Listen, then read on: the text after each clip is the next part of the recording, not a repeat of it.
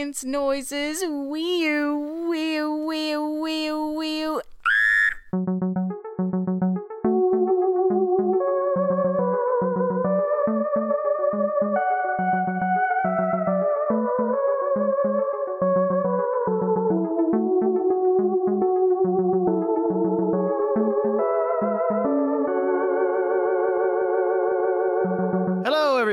welcome to this first episode of a show we're calling Who is My Doctor? Who is my doctor? I guess we'll find out together. Uh, that's sort of what this show is about, actually.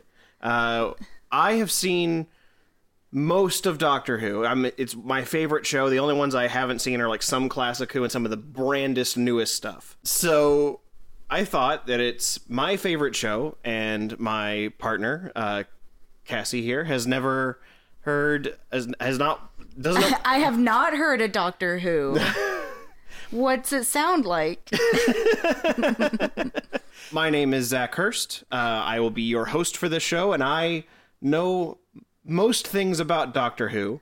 Uh, whereas my partner, Cassie Shima. I know nothing. let's be a little more specific. What do you know about Doctor Who, if anything at all? David Tennant, Matt Smith, You a know- scarf, You know that they're in it. and a box. okay. and the one redhead that uh, was in The Office. Yes, I'm blanking. I, I know her So, name. here- now we're- now we've, I- we've I- looped the podcast around where I know nothing about The Office. Yeah, no. Um, yeah, the the one redhead that I think is in. Uh, it might be with the twelfth or the thirteenth Doctor. She's the like. she's his buddy.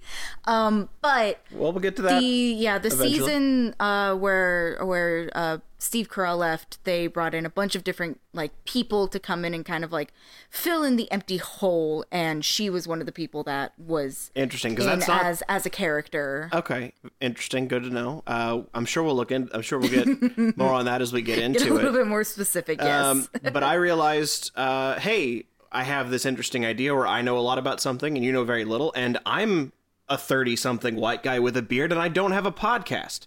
Mm-hmm. I've got to correct this great injustice in the world, and now we're here. For who for this show called "Who Is My Doctor," Who which is, is a, my doctor? a statement for me and a question for you. yup Uh, so we're going to watch. Uh, we're going to start. wa- We're going to go through every episode of Doctor Who, uh, at least the revived series. We may. Every episode Yes, that's uh, a lot It is a lot, and it's That still is at least three bookshelves full of DVDs full of episodes. well, to be clear, I'm talking about the revived series. I'm not going to make. I'm we're not going to necessarily watch the classic stuff unless you seem really interested. I don't want. I like that is not the place for modern TV watchers to start. It it's very there's some very good stuff in there, but it's not necessarily the best introduction for people to have to it. so we might get to it if you're really interested because it does have a lot of your like favorite 70s cheese to it uh, you know it's got guys in rubber suits uh, and this like the science in it doesn't really make a whole lot of sense No, which uh, which is my favorite cheese. I I think that we'll touch up on it a little later, but uh yeah, my upbringing is almost exclusively Sid and Marty Krofft Saturday morning specials.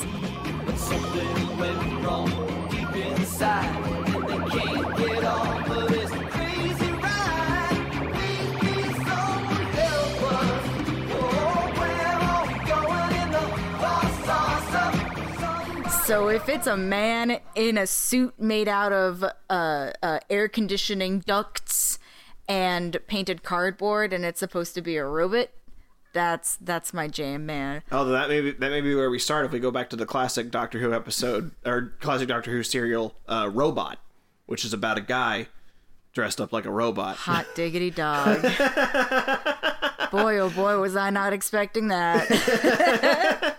so we're going to start watching this here uh, just to give you an idea of what you might have thought had you watched this. yes, set set the scene for me. What is the year? So the year is 2005. Fun. Uh, t- this is like the year the fourth Harry Potter movie came out. Excellent. I believe I was in the fourth grade because I had the fabulous fortune of every Harry Potter movie that came out correlated with the uh, grade I was in in school. Interesting. Yes, uh, a fun fact about me. The show stopped airing in 1989. Okay. But the classic show ran unbroken for I th- I believe it was 26 years. It may have been it may have been longer. Um, but it ran until 1989. It never it never was officially canceled. They just stopped making it partly because the producers at the BBC didn't like the show, but the show was too popular to get rid of. So the it, it, sounds like to me that the BBC just kind of ghosted one of its own shows. Basically, yes. Okay. Um, and the only thing that had happened in the interim between 1989 and 2005, a period of 16 years, was they would do and it like every year, not maybe not every year, but every so often they would have some sort of like little charity special. Um, sometimes they were comedic, sometimes they were meant to be meant to feel like a new episode of the show. Aw. Most of them aren't very good. Uh, and also, for a brief period, they tried to pick up the show here in America and continue it. And that series lasted for exactly one TV movie. um, Interesting. but now it's 2005. Yes. And you get to see a new Doctor Who for the first time in 16 years, or in your case, the first time since you've been alive. Yes. This is. Uh, I'm willfully choosing to watch this over Revenge of the Sith. Yes. Yeah? Revenge of the Sith was the same year. Got that right. Heck yeah. uh, willfully choosing to watch that over um, Ewan McGregor and his name isn't Hans Christian Andersen. That's an author. Hayden Hayden Christensen. Hayden Christensen, yes. Thank you. Again, 16 year gap. You don't know anything about Doctor Who other than the fact that it's an old show your parents probably liked. In fact, I would assume your dad would have really liked it. Maybe my dad was way more into things that had the word star in it, like Star Wars, Stargate, Battlestar Galactica, Star Trek. I think that's where the list ends. But otherwise, you don't know anything about the show. You know, like, two of the actors that have been in it. All I truthfully, truthfully, if like a bit jokes out of the room, bits aside, I know that it is it is immensely popular based off of the number of doctors I see at conventions. Because mm-hmm. for anybody who doesn't know, back in ye olden times prior to the year of our Lord 2020, I would go to conventions a lot and cosplay. I once a day, if I was there for three days, at least once a day, I would see a Dalek. That's the robot, right? A Dalek? A Dalek. Is that one of the robots? They're called Daleks, uh, but they're Dalek, and, got it. and Dalek is is one of the doctor is one of the monsters in Doctor Who. I can't read your mind and picture if that's the one we're talking about. It's the like coppery looking one that's got a bunch of like studs on it. Studs on it. Yeah, it just kind of like rolls around and Why don't we- swivels. Let me let me Um, let, us um, pin um, that um, thought because um, we're coming up later on an episode called Dalek, and I'll let you describe one to me then. Fabulous. Uh, but yeah, at least once a day there is a doctor, and they always have the Doctor Who mystery boxes uh, at those big stands where you pay lots of money and you get crap, uh, but it's fun. And so I know that there is a lot of there's a lot of panache around it, and nobody has ever gate kept it from me, which is fantastic. I just don't care. It was just never something that was really like. no, and and I do drawn to you. hope I do hope that that I do hope that that's uh that that does change and that I do at least gain a little bit of an appreciation for it for sure. Um I will say though, I am to be a little bit extra skeptical because I think that's funny, but I'm not I'm not to like something just because I know that you really like it. No, like that's not that's not my vibe, brother. Uh, that's not what we're about here in Yeah, no, this I- podcast. Like worst case, if you if you end up hating it, we end up having really interesting conversations about it. So we'll see where this goes. And the great thing about it is, even if you end up hating a chunk of it, give it a couple seasons. It's a totally different experience. I, well, yeah, because it's different. It's different people, Yeah, it's different people, and different different showrunners, different crews, different story. Like it's like that's part of why I like it so much is that it they all feel cohesive without necessarily feeling repetitive. Well, because they're cohesive in the, they all share the same concept. Yes. Conceptually, they're all the same, but in execution, every season, every So doctor, speaking every of concept, different. let's let's go let's root that then. What would you, can you just in like one or two sentences describe for me what you think the central premise of Doctor Who is, based entirely off of what little cultural osmosis you have been given? Okay, okay, okay. Hold on. Let me think. Let me ruminate. In a world much like ours, there is some person, some ball of energy that every so often assumes a human form to come in and take care of the things that are not of this earth world. Period. Ding dong. The end. All right. So you're saying that Doctor Who is this like energy source that takes a human form and I, if you're breaking, if you're really boiling it down, Doctor Who is not a person. I don't think that they get reborn necessarily. I do think that it is you think it's like a title that gets like passed an on? like a soul, Okay. it- so sort of say. But so there's a book that came out a couple years ago called Every Day. I'm forgetting the author of it right now, but the the premise of the book is that there is a person who every day wakes up in the body of a new of a different It's like Quantum Leap. like a different living person, but they wake up having all of the memories of every other person that they were before. So I imagine that Doctor Who is not unlike that, Okay. where it's every season, every couple years, decades, however time works in that show. It is this same person, but different person. If that makes any ounce of sense. Okay.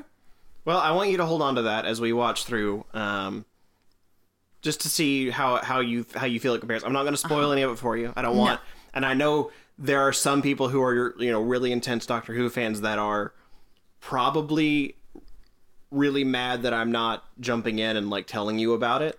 But I want that. But that's what the experience of this is. I want it to be uh, revealed to her, and I can reveal uh, maybe more pertinent information as it comes along. That's not that's not given in the episode itself. So let's do one last uh, guessing game here. Uh huh. The very first episode of this uh brand of this new revived Doctor Who series is 2005. it's called yeah 2005 it's called Rose Okay. just that one word Rose So that's per- that's a person.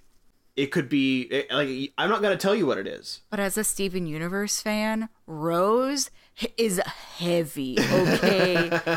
is this somebody's mom? Is this somebody's like alter ego? Is this the Doctor Who's buddy? Doctor Who's special friend? so why why don't I let you uh why don't I let you guess you tell me what you think Special friend. That's my vote. you think Rose is a special fr- is Yes. is is the doctor's I do not friend think it has anything to do with the flower. I'm no, I'm not wrong. It has nothing to do with the flower. It is a person. All right. Well, we will find out together uh, if she is one correct about the show's premise and two correct if Rose is a person. Uh, here after this quick break, where we don't have ads, so I'll just say that I love you. No, you don't. You don't know these people. Nobody's listening.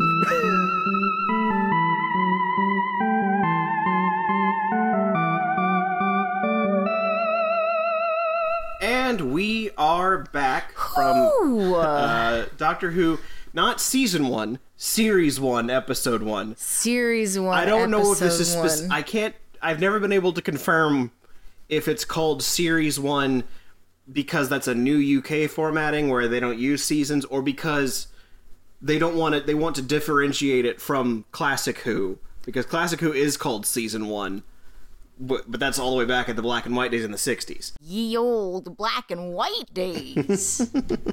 Alrighty, so let's just Hachi machi. well, Where do we start? Uh, I was correct. Rose is a person, not a flower. Yes, uh, I was gonna just ask in general, what was uh, what, like just general overall positive, negative vibe? How do you feel about it? Uh, I absolutely do not like the mannequin. So absolutely no. So they didn't actually say their name in this one. The mannequins are a uh, are an alien species called the Autons. Even worse. Uh, they are controlled by the Nestene consciousness, as you saw, but they have Disgusting. they are a classic villain from back in the Third Doctor's era. So it was in the I think that was 1971. It was either 70 or 71. so these bitches have happened before? They've only happened twice before. They haven't been on TV since 1971. They will never be on TV again. Uh, well, let's let's start at the top then. Uh, let's get what what was your first thought specifically about uh, the Doctor Who theme? Because it's your first time really hearing that. My only note is space. So big.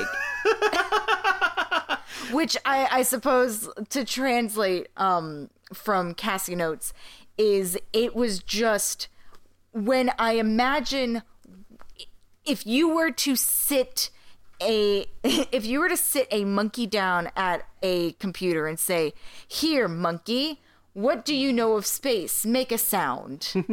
and it just kind of slapped on the keyboard and made uh made something that sounded like music. That is what I I think that this is. You're specifically talking about the down down down down like that like that like It was just so very Tomorrowland, like just hyper like neo-futurism. yeah. I mean, it was because it's this it, what you Because heard. it sounds, I, I'd imagine that even now, like even I, I could be wrong. I probably am. I'd imagine though that even like current Doctor Who sounds not far off from this. well, that's the thing is that that theme has always stayed. It's been it is that has been the theme song since So the 1960s. Correct. Yes. Um, but it used to basically be played by, you know, I think it, I think it was like an electric piano and a theremin, and now it's Murray Gold, and he's got an, he's got an orchestra with him, so he's got more. I was confused at that there didn't really seem to be any kind of like jingle. Like there wasn't any clear hook. It just felt very nebulous. There isn't a lot of that right away. I will tell you that it does get more of that as it goes, and I think part of that is Murray Gold, who is the who's he's the composer um, for for the music. Now, or has he always been the composer? Uh, he's the composer for the majority of of the new series. He's not Okay. always been the composer, um, but he was the composer up until uh, the Thirteenth Doctor started. Thirteenth is Um, how far away from where we are now? Uh, it is several years, so we're talking. I think it was. I think it was maybe fourteen to fifteen years of the show. Okay. Before he, you know, handed the reins off to somebody else. Um, and I say that because not every year was a season, so I can't keep track of the math perfectly in my head of when he left. Um, So, just for clarification, this doctor, this is this is not considered the first doctor. no, this is the ninth Doctor. okay. Okay, that makes way more sense. Yes, it is. Yes, the um, he is he is the same Doctor as as the Doctors were in all in in all the show from the '60s to '89. He's also the same Doctor that was in the TV movie that I mentioned. They kept him in the canon despite him only getting like an hour of screen time. Um, We'll we'll probably get to that. There's a point where we might get to some of him, uh, just because I think you might. There's some interesting things for him. I, I also really like the visual for like the thing that the visuals for this era of the, the show's intro are really like sim- are simple but effective. I I'll use the same term that I used before. Very nebulous, but I think that's kind of the point. Yes, It's not planets, it's not specific stars or moons. It's just if you were to barf if you were to make an AI generator barf out space, that's what it looks like. Well, that's sort of a way of putting it because what you're seeing isn't really space. Uh, at the end, at the end of the episode, he tells you that it travels in both space and time, and so the, what the TARDIS, what you're seeing there in the beginning is the TARDIS traveling through that vortex of space and time. so it's kind of like um uh like a black hole almost. Yeah, more sort of. That's sort of why it looks like. I, I I imagine that is why it sort of looks like this warped light effect. It looks like a uh, screensaver from the early 2000s. You know, not wrong. oh, what was that one thing? Uh, I know that I had it on my E Machines computer, where when you were listening to music, you could like press a button. Not a vibe maker, but that's basically what it was. Uh, but yeah, it was just like here's nebulous shapes and sound or sounds and motions and textures for you to, to vibe out to with your music. That's what it reminded me of. Nice. I need to stop saying the word nebulous. That's it. Those three, we're done. What do you? Why do you keep bringing up nebulas in this show? We're space travel. No, no reason. Um, so you were correct. Uh, Rose is the name of uh, this doctor's companion, Rose Tyler. So she's the companion then for the rest of this section series. Are we? d- Let's decide now. Series, season, or section. Um, well, the, here's the interesting thing: Com- doctors will leave, and companions will leave, and it is sometimes at the same time, but not all the time. So the answer is Rose Tyler will be the doctor's companion for a time. Ugh. So stupid. Okay. okay. I'm on board. Yeah. Sure. Fuck it. and uh, she you know, she's doing a very like basic 19 year old girl thing. Oh my god, it's like so she's fine. Yeah. And that's all I could say is just not forgettable necessarily Mm-hmm. just because like there was a point at the very end of the episode where she swings in on a chain and she references winning the bronze for gymnastics or something like that. When she was under seven, like that's it's partly a joke. She won the bronze medal when she was a child, a literal and, child. and so there was a part that's like, okay, cool, we're establishing character, but beyond that, all all I know is that she's generally kind of curious and just a little stubborn. well, here's the here's the funny thing. Uh, also, is that she at the time was not really known as an actress. She was a pop singer in the UK. Okay, cool. She did give me very vague Hilary Duff vibes. Yeah, yeah, I I I kind of agree with like that. Like Hilary Duff meets um. Oh my God, Sarah Michelle Gellar. Yes, that's Okay. the person. Uh, okay, that's an interesting pairing. I don't disagree. Um, but she's just, you know, working in a shop. She has to take some money. She has to take the lottery money down to her boss, and then I she. did I did appreciate the fact that like from what you said this this show Futurama itself where it way? was it was gone for a while and then people didn't know if it was coming back or not and then Mm-hmm. it came back. Yeah, And I imagine people were thrilled. But what what I did like is the very beginning you do it does set the s- tone of here goes the TARDIS flying itself through space and time. But now we're looking at just a girl in her very colorful bright bedroom just living her life, doing her job, spending time with her boyfriend. It did set and establish a sense of like security and familiarity. yeah, So it did feel very much like a we like the producers knew we have people that are already going to be invested in the show because of the history prior to. But this is also our way of roping in people that might not know and might not care. We're going to give them somebody they can relate to. yeah. You've got this. Um, like she's not given a whole lot of. I mean, she she does have some character to her, but she's not made to be so specific right away. She's she's not a archetypal like Yes. she doesn't have any defining she's not a goth she's not preppy she's not Yeah. she's not anything she just kind of is yeah, she's she's a she's average. she's painstakingly normal yes, um, and then she has to go down into the basement where where things get weird things get i enjoy all the little like uh you know mid 2000s horror tv spooky noises. Oh those are my favorite. Just little stings of uh piano or string. Can i ask us to get a keyboard where we can program those sounds for me to carry around and just play like a anytime things are a little scary well speaking of a little scary i'm remembering uh when they walked in you had a reaction to just seeing a room full of It's mannequins the fact that the mannequins had such thick necks. I went, there's a person inside of that. there is no way that these won't move Yeah, simply even- because I know how mannequins should look, and that is not how they look. i just remember you being like oh no are these mannequins gonna move and i had to was, sit here It was the specificity of the thick necks and the beefy hands. And I went, there are actual human hands in those gloves. Uh, in my notes, I wrote big nope. Thick Big mannequin with three C's.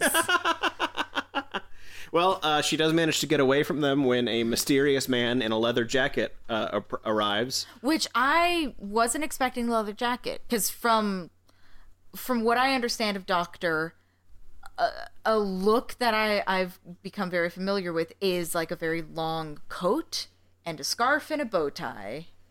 Yeah, I mean most most doctors are generally pretty But it's it's Colorful. the long coat that is always the image that sticks with me. Which is interesting because there's really only a couple of doctors that do that. Uh, it's really just four and seven were like the historical doctors that did that, but four and seven are two of the most popular ones.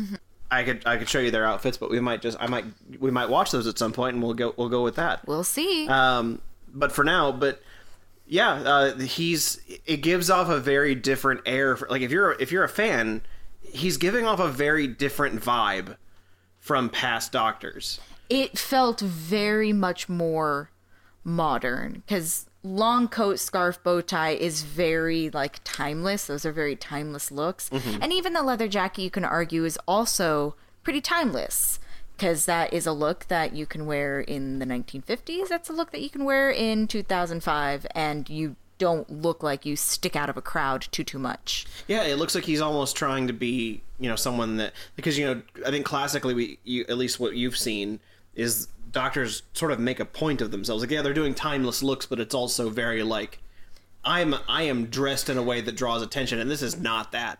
Mm-hmm. I'm quirky. Yeah. Look, look at my long scarf and my funny little hat. Look at my cool bow tie. I'm not like the other girls. I'm like I have this. a TARDIS. I have a t- my TARDIS is a time car. it's bigger on the inside than it is on the outside. Um, but yeah, he he ma- Like he a Kia Soul. he manages to uh, get Rose out of the building, uh, and then proceeds to blow that building up. Blow the entire building to smithereens, baby. Um, and, so, and Ooh wee. And like does not get caught somehow. yeah, He I just kind of disappears. I mean, that's just kind of what the doctor does. I mean, his, his mode of travel does literally vanish. well, yeah, but it takes it a couple seconds. Yeah, but no one's gonna run into it. No one's gonna know a building's exploding until after it's exploded. Where does the TARDIS? Can it explode? If it's near an explosion, can the TARDIS explode? Or is that just like an optical illusion and it's actually like a big beefy metal ship? Do you Um, ever see the TARDIS in its natural form? There's a funny story about that. I don't, and I don't, I don't think this is necessarily a spoiler. So he mentions in the episode that it's, uh, it's a box from the 1950s. It's a disguise, It's a telephone box from the 1950s. It's a disguise. which sounds stupid. It sounds like it's a disguise. That sounds stupid. so the reason why is the TARDIS, as it was originally envisioned, would change shape to match whatever. Uh, it would change shape to match whatever setting it was going into. Uh huh. TARDISes are meant to have what's called a chameleon circuit, Uh huh. where it meant where it is meant to match the surroundings. And so when it dropped into the 1960s and there were police boxes everywhere, that was meant to be this is a very casual thing that no one's going to pay too much attention to. But it became so iconic to the show, they decided to that the chameleon circuit's broken. And so now it's stuck permanently looking like a police box. There have been a, a few times in the history where they have like tried to quote unquote fix it and it looks like something else. Uh, one time it looked like a pipe organ. Very inconspicuous. Yeah, especially because I think the pipe organ just landed in someone's driveway, which is particularly Uh-huh. funny. Um, Very not noticeable. Yeah. Good job, doctor. and now it's it's sort of weird because the police boxes were a pretty common thing, but now they're just the TARDIS. Like they've they've evolved. It's now evolved to the point that this public service is now an iconic sci-fi thing. yeah, because I always saw that and thought, oh, what a silly looking phone booth. That's kind of what it was. Uh, police call box was um, you if you could get into it and call the police if you needed someone, but also police could arrest someone and keep them in the box. Oh my god. That's so good. Yeah, this is what they did before, like you know, cars are super prevalent, and you know, police walk just walked around town. You're on timeout. Get in the box. Get in the box. Get in the box. Yeah, it was like it You was. gotta wait for your ride. Yeah, it was a public service that has now become, you know, effectively- Obsolete, Yeah, uh, that is that became obsolete in real life and has instead lived this life as effectively like a Star Trek ship. That's funny. After they manage to escape, Rose heads home, uh, and everyone is briefly concerned for her well-being. But it seems, in a, but they both seem, in, but both uh, her mom and her boyfriend seem concerned in very strange ways. They're, the the overall vibe is that they're just kind of ambivalent. Yeah, they're they're they're Her a little self-centered. Her mom's not not a narcissist. Yeah, But when her number one concern is you can get money for this, yeah, it feels a little. which like yes, but also you should be a slightly more concerned about your daughter. Likewise, her boyfriend Mickey's just like, "Oh yeah, let's grab a drink." And she immediately goes, "There's a game on, isn't there?" sniffs that out immediately. like good for her for knowing that, you know, he can't schmooze his way into doing something that is disguised to be a, a kind gesture towards her. Yeah. Which also, like, it's kind of shitty, but mm, whatever. it's 2005. I, I was in the fourth grade. Yeah. I was painting styrofoam to look like a California mission. So, what do I know? Um, the next morning, the doctor arrives. Um, The doctor, is he autistic? I don't know that they would ever spell I that out so specifically. Big autistic vibes. He's he definitely uh, this uh, Christopher Eccleston's version of the Doctor really likes kind of being a little shithead. Because my, yeah, the He answers a lot of things in like one word, a lot of questions with like one word yeses or nos. The yeah, the energy I got is uh that he's just like better than everyone. He he generally has the vibe of someone who is the smartest man in the room and is kind of bored by that. Because like if you want the dynamic of him and Rose to work, you do need somebody who dumped all their stats into intelligence and then somebody else who dumped all their stats into charisma. yeah, that's sort of what happened. Um, but I, re- I really like a lot of his. He like uh, like when he comes in and the mom and her and her her mom is like, I'm in my dressing gown. Yes, you are. There's a strange man in my bedroom Yes, there is. Where anything could happen. No. he walks away. I just like the yes there is. Yes I am. Nope. Nope. It just noped right out of that Very situation. matter of fact, which and then he walks around and just starts picking up books and reading them immediately. Like he picked up a book and just read all of it. Goes, hmm, sad ending. There was a book that came out when I was in the fourth grade, uh, completely unrelated, but like it just reminded me of it. It was called Evermore, and this girl is psychic, and like she can just touch books and like know exactly what happens in it. And uh, there was just a little part of me that went, "Oh my god, he's psychic," which I know he's not, but it did. It had that same. Yeah. That's, well, it, there's a lot of like he's so he's so smart he can just kind of read people at a glance. Like when he picks up the magazine, it's like, oh, that won't last. He's gay and she's an alien. Which I also like that that did establish like, cool, there are aliens in. There's just kind of hanging out. Yeah, there's kind of around. Because I think I said that in the beginning. an You had mentioned you had mentioned unearthly things. You had not been more. You had not been specific about. Uh, I think my vagueness can be Yeah, I would- interpreted as uh, specificity at this point. so I, I mean, I would agree. I would think that when you say unearthly things, yeah, two points. Uh, I'm keeping a tally. How many times I'm right? I mean, you still don't, you don't know all of what the doctor's up to. So we'll have to pin. We'll have to put a pin in that. for no, but I do know that I was correct, not of this world, and that Rose was a person. Yes. Um, Two points, baby. Keep a tally. and then after, as the doctor walks away with this uh, plastic mannequin arm, uh, Rose basically tries to tra- trace him down for information, and all he can really seem to describe himself as is as a person that is a, that can feel the spinning of the earth. I can feel it. The turn of the earth. The ground beneath our feet is spinning at a thousand miles an hour, and the entire planet is hurtling around the sun at 67,000 miles an hour, and I can feel it. We're falling through space, you and me. Clinging to the skin in this tiny little world until we let go. That's who I am. Uh, yeah, that bothered me just a little bit. In what way? I don't know. I just there was a kid in my school into fourth grade.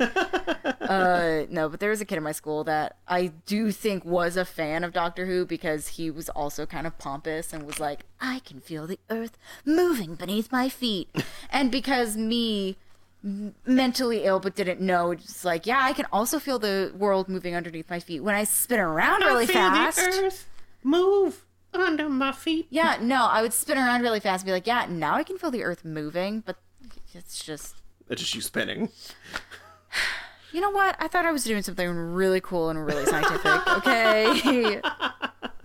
So after the doctor seems to dis- seems to walk into his blue box and disappears, um, she decides to start looking up information about the doctor and finds a man named Clive, uh, who Great name. yeah, who has been collecting That's the name of a weirdo. who has been collecting these images of the doctor from throughout history. He was there for the Kennedy assassination. super real, authentic looking Yeah, the- picture of the Kennedy the, assassination. the the pictures where he's all for some reason making exactly the same pose.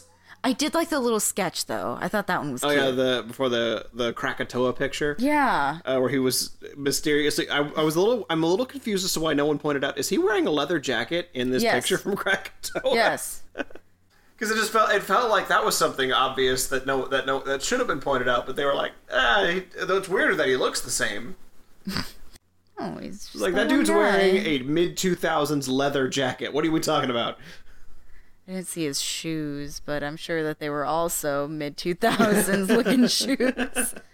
Meanwhile, uh, after while they're while they're dealing with their discoveries of the do- of the images of this doctor throughout history, uh, Rose's boyfriend Mickey was waiting in the car outside and chooses to investigate a trash can. He doesn't choose to investigate a trash can. A trash can chooses to approach him, which uh, all I could think about is You like there's trash?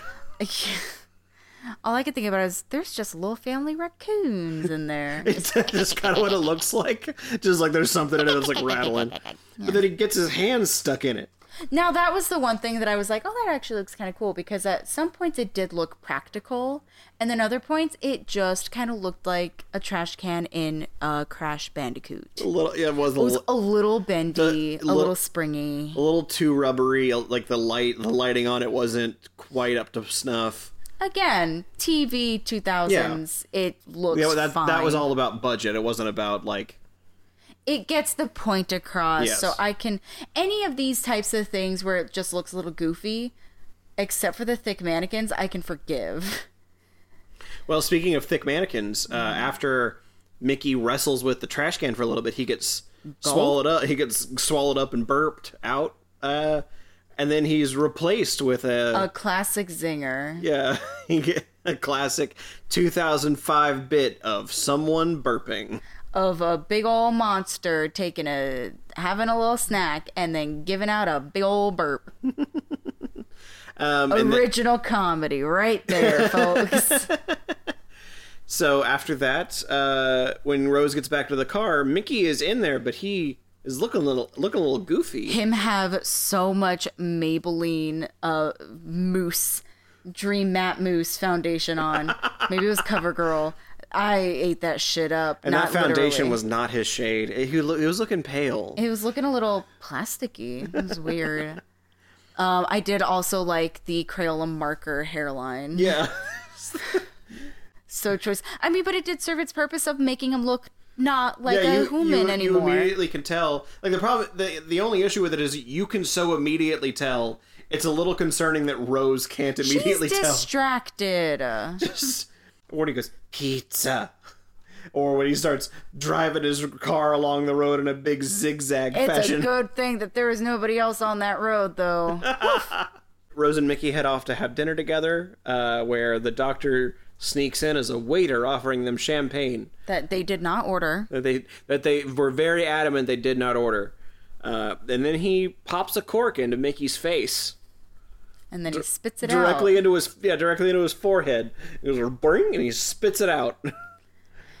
I do appreciate though that at that moment people did kind of start taking notice and like started to freak out because I hate when shows do that where it's something very weird is happening because I'm in a restaurant, I see something weird happen, I'm not paying attention to my party, I'm looking at the weird thing. so I'm really glad that this one let uh, everybody freak out about the weird thing. and they they have to run away as Mickey uh, decides to make his hands into big pizza paddles and just start smacking stuff away. Uh, they do man, they do lock a door on him to keep him from getting to him, but they don't really seem to, Effective. they don't seem to have anywhere to go though. And so they walk into the the police box that we mentioned earlier, the the uh, the TARDIS, time and relative dimension in space. What did you think about when you first saw the TARDIS interior? Did you have a reaction to that? In my mind, I feel like I've seen pictures of it. It didn't. I don't remember it looking that way. Does the interior of the TARDIS also change? It does. Okay, cool. Because I was like, this looks way more like futuristic, ancient in a way that I can't quite describe. Uh, I did like the grates on the floor with the white lights blaring through them. It was very, very indicative of the time. Because I can name three shows right now that had the same lighting scheme. Yes, the TARDIS. The TARDIS has changed interiors. This is not. This isn't even what the TARDIS looked like back then. The tar. I um. The TARDIS has changed appearances many times, um, and it will change again. It doesn't change with every Doctor. Um, I take that back. It doesn't change drastically with every Doctor.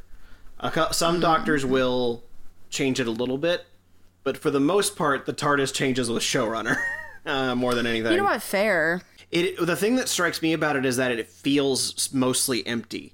Yeah, that was my biggest takeaways. There was lots of textures on the wall, Mm-hmm. but it was the same very repetitive like not trapezoid, like octagon sort of shape. Just Uh, they're- repeated all I, I All around, The and then- show at one point describes them as the round things. gotcha. so lots of the round things. Lots of the round things. Um, But yeah, it just. 'Cause I feel like when she walks in, when Rose walks in at the first time, there's all of this like green and blue light that's shining around, and then when she actually walks in, it's just very beige. it's very. I don't. Want, I don't know that I call it beige, but it, it feels very bronze. It's a very orange tint, and then It, there isn't any of that blue and green aside from whatever the unit is in the very middle. Yeah, of the console of the itself in space. the- in the yes. center. yeah, that's which is where all the light also seems to come a from. bit like ambiguous as to what that is and i'm sure that we'll get more explanation later on about the details of the the console but just kind of looked like it was uh doing beeps and boops and that was about it Uh, there are episodes where it comes up, and we'll dive into a little bit more as that comes up. But then the TARDIS drops them off. Uh, despite only having what appear to be some some rumbles, it does appear it it has transported to another part of London, where Rose interrogates the Doctor for a little bit of information. Uh, and one of my favorite lines that Christopher Eccleston ever has to say is when Rose asks him why he sounds like he's from the North, Lots of planets have a north. which raises two questions. One of which being, what planets don't have a north? What did they have? maybe they're flat And two, does that mean on all on all planets that have a north, that's what people sound like?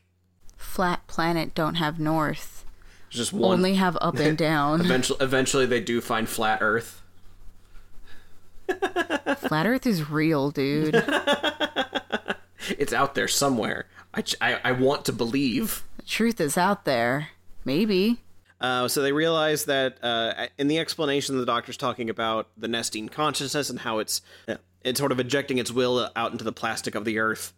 Um, but it got it has to be using some dish, and Rose points out that it's probably the big Ferris wheel called the London Eye right behind him.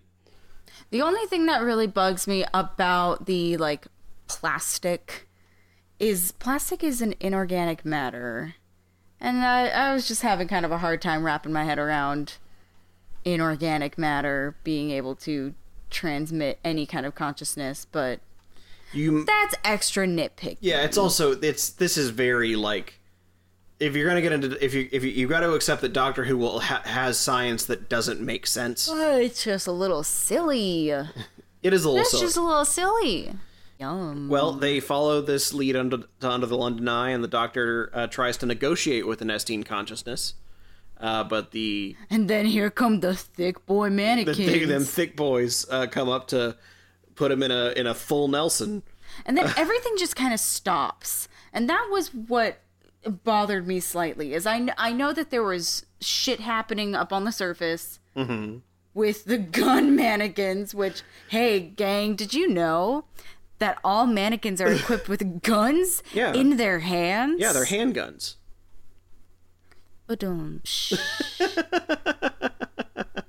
Yeah, mannequins have security guns built into their fingers. Well, I would I believe that is the conscious. If the consciousness can pilot their bodies around, I would assume they can also reshape them in ways uh, to give them gun for guns. This gun is hands. too much. You're give 'em finger th- guns. You're giving them two. That is such a funny joke. Oh my god, finger guns. That's actually hilarious. Thank you. See now, this is what I mean when you when you give yourself over to Doctor Who, you get It'll never things. happen, but I do appreciate now the finger gun joke. But as you said uh, earlier, Rose uses some basic gymnastic skills that she learned when she was under seven. Uh, to this whole scene though took uh, what felt like ten minutes. it, the pacing of it is very weird. I'm not gonna say that that goes away, but also it's a first episode. There's some you're gonna have some growing room, and as far as first episodes go, especially for this kind of show, you could do a lot worse. Yeah. It did feel very much like um it did feel like you could stretch it out to like a movie. Mm-hmm. But th- I never I, I was never sitting here being upset about how fast or slow it was going until the the climax where everything felt like it came to an absolute screeching halt. I think I honestly looking at it, I think it was that the idea they wanted for it required a bigger budget because of the because the climax as it was was just mannequins smashing through windows and people running away. Uh, yes, shooting, Yeah, shooting sh- people. Yeah, to, yeah, using their blasting their finger guns. as far as we know, Clive is dead. Yeah, I'm pretty sure. I'm pretty the- sure Clive died. I think they straight up shot him. He's one of the first people that gets killed. Yeah, he. he The mom, for some reason, is still alive. yeah, so I, I had to assume Clive is dead. Cli- Clive not. Clive no alive. Clive bye. Clive bye bye. the Nestene consciousness implies that all of its planets were destroyed in a war that the Doctor fought Yeah, in. lore. Yeah, there's lore. Is it lore that connects to the stuff that happened in with doctors prior to, or is it omnipresent lore that's been happening since the first Doctor? So I don't know how much I should how much I should explain right now. I'll, I'll put it this way: the war he's referring to happened in that period in time when the show was not airing.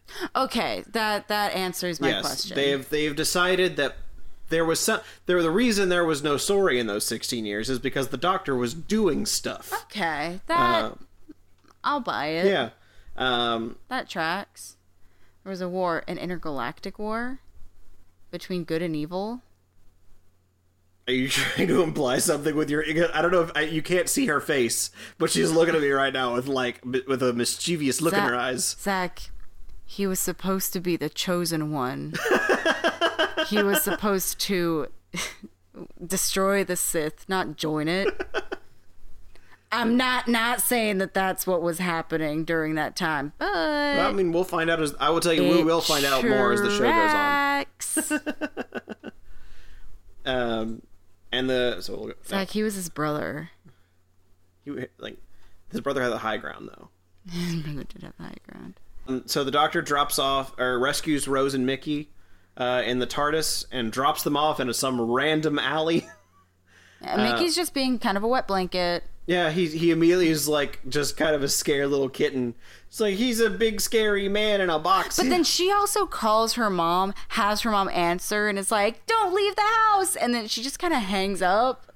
I think she just wanted to make sure her mom was okay. She didn't really care about her opinion after that. Well, yeah, but yeah, But yeah, I mean, to be fair, I, I feel like in that moment, then she's already made her decision about what she's gonna do. well, that's the interesting thing about her decision is at first she says no. The doctor offers her uh, offers to take her around, and she says full no. ride scholarship to space. Yeah, she says no at first, until the doctor comes back and says it also travels in time. What does she got to do? What's her business in time? Yeah, I was going to ask you, what do you do? You have any thoughts as to what that might be about? Oh my god. Well, considering that from what I from what we see, no father, my like storytelling narrative is like, "Oh, she's going to go back in time and meet her daddy." Uh otherwise, if she was like me, I just want to go back in time and steal a bunch of shit. Like Biff, like Biff from Back to the Future. yeah.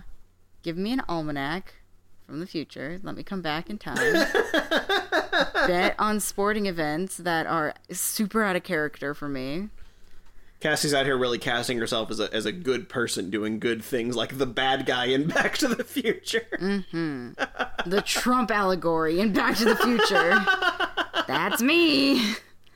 No, uh, I don't know. I think just based off of her averageness, burning curiosity, it's this it's this person who is offering her a chance of at a life where she doesn't have to work to make money to survive. She can just kind of fly by the seat of her pants and live this adventurous, dangerous lifestyle with this enigmatic humanoid person. Yeah, and um, and you know, one nice thing about being offered this adventure, also when you get offered through time, is that in theory he could drop you off right after you left. Yep.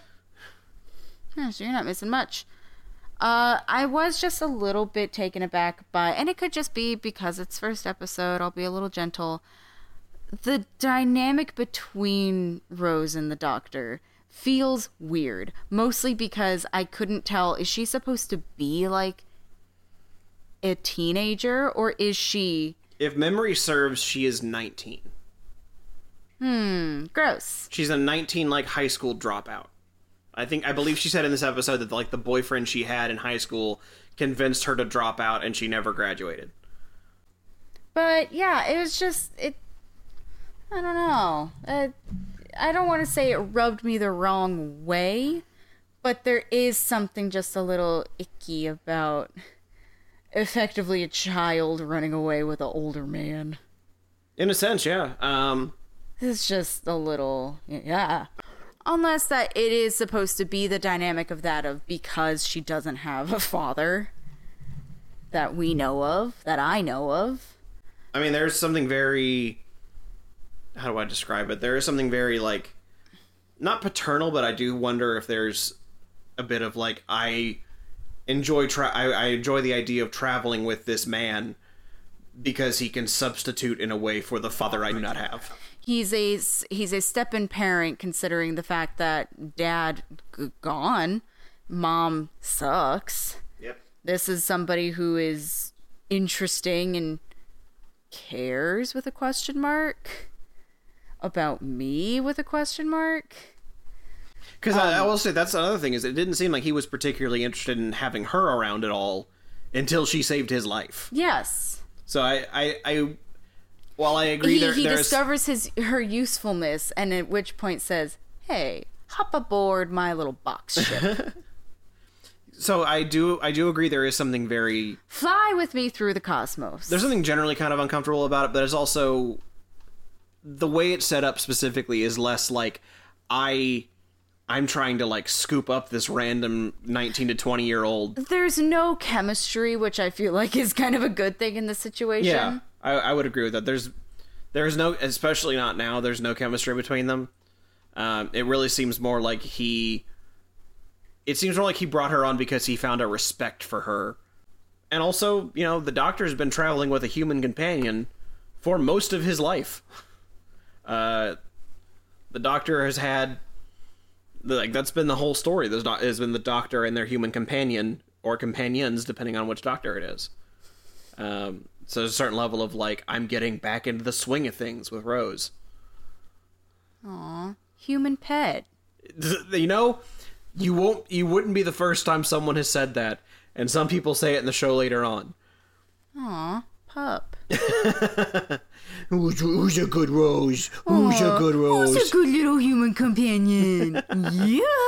Um, all right, so that was uh, the first episode of the first season of the new rev- of the new Revive series. Yay. Series one, episode one, Rose. Uh, overall, any last thoughts you want to give about it, Cassie? Are you I looking do for? like that the last words in it are just exactly. yeah, where he goes, "Thanks for what?" and she says exactly, implying thanks for nothing. like, what a shitty thing to say to your boyfriend before you gallivant off to who knows where and when. Yeah. it was a it was a little silly, but uh yeah. I am How? So, uh, are you? Looking- I am immediately daunt it's it's daunting to look at the catalog of what is before me and recognize like we're going to be at this for a while. We are gonna be at this for a little while. We will save a little bit of time anytime there is a multi-part story.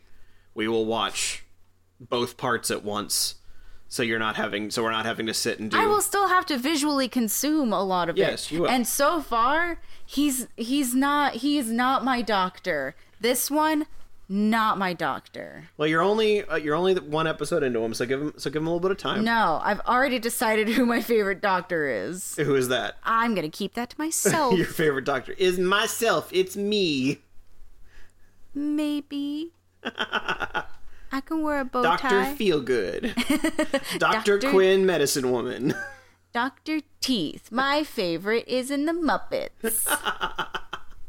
Well, we will continue to find out if this is her doctor or if there is another doctor for her out there. I've already told you it isn't. well, we'll we we will see what happens. What would be amazing? Ooh, get in the comments. Who is my favorite doctor? Knowing eh, that's a good question. Uh, anyone who's uh, listening to this uh, and following us on various social medias, why don't you take a quick guess, knowing what little you know about Cassie right now, who you think her favorite doctor is going to be? We will find out uh, more about how Cassie feels about Christopher Eccleston's Ninth Doctor. We will find Yeah, out if he, if he is her doctor. He's uh, not. on the ne- on the next episode of Who Is My Doctor. Who is my doctor? Who who is my doctor? At the same time, one, two, three. Who is my doctor? That was weird. I don't want to do that again. Nope. Nope.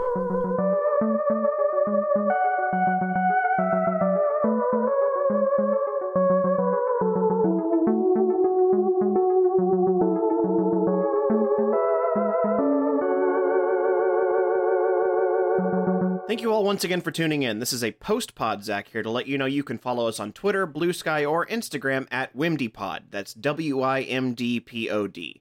You can find our future episode of this podcast on Apple Podcasts, Audible, Google Play, presumably everywhere you get your podcasts, if I can figure all that out. If you like the show already, please share it with your fellow Whovians, and if you can, leave us a like, a review, five stars, whatever the algorithm gods demand and sacrifice. Thank you again for listening, and you can hear more from us right now. While we will normally be releasing a new episode every Tuesday, for our premiere, we're dropping the first three episodes all at once. So we're ready when you are to come see The End of the World. That's that, that's the name of the episode. The world's not. You're smart. You probably figured that out. See you there.